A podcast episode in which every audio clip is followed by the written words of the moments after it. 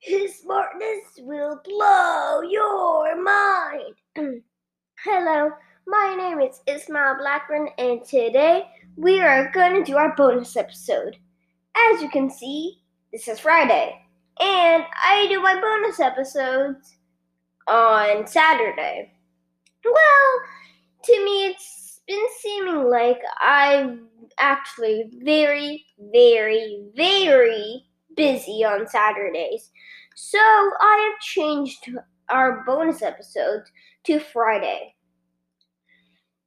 Now, today I want to do our next dinosaur, Alamosaurus, or Ahlamo, it's Ahlamosaurus, which means the Alamo lizard.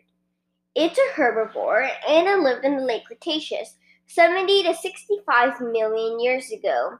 It's a sauropod and it's 21.0 meters long. It was found in the USA. And another thing I'm changing about bonus episodes is that I'll do three dinosaurs every bonus episode.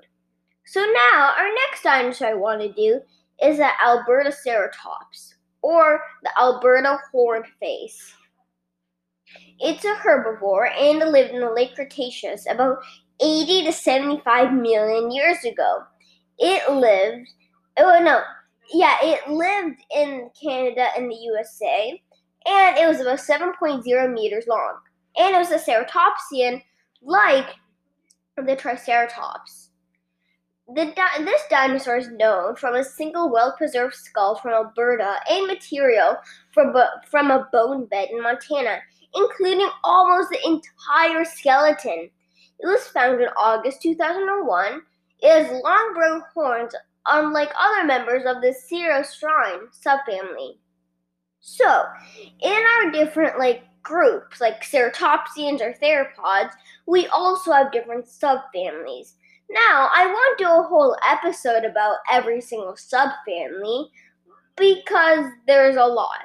So I will be I will be talking about them as I go on with these dinosaurs.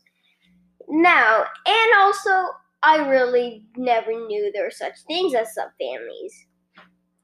And then everything gets whole confusing because there's the dinosaurs, and then they have their own families, and then it turns out they're actually in subfamilies, which is inside the whole family. And yeah, I'm confusing myself. So this dinosaur is in the Centrosaurine subfamily. Now, our last dinosaur, like the Albertaceratops, we have the Albertosaurus. Albertosaurus is a is the Alberta lizard, and as you probably know from its name, it was found in Alberta. So, so we can probably guess that the Albertosaurus probably ate the Albertaceratops. And they both have Alberta in their name. So, the Albertosaurus is a carnivore. And this is an extra thing I'm adding for the Albertosaurus. It, its teeth are saw edged, flesh slicing teeth. So if they're saw edge, that means it's easier for it to slice teeth. It's like flesh slicing teeth.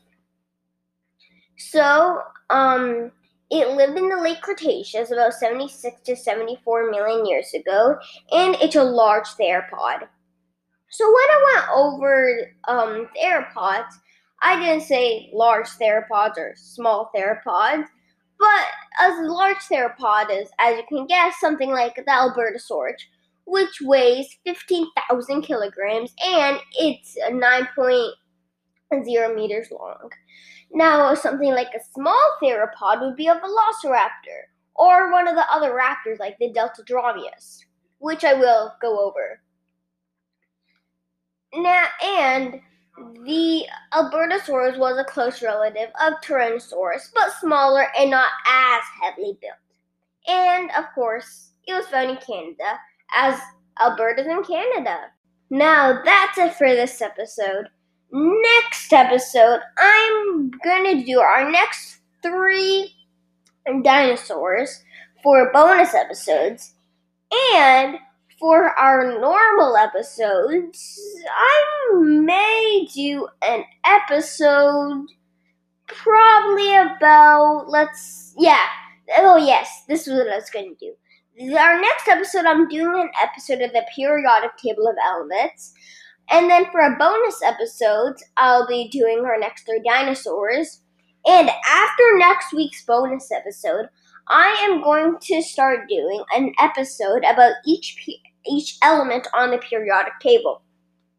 Or I may do it next week. It depends. Well, that's it for this episode. Oh, wait, I already said that. See ya!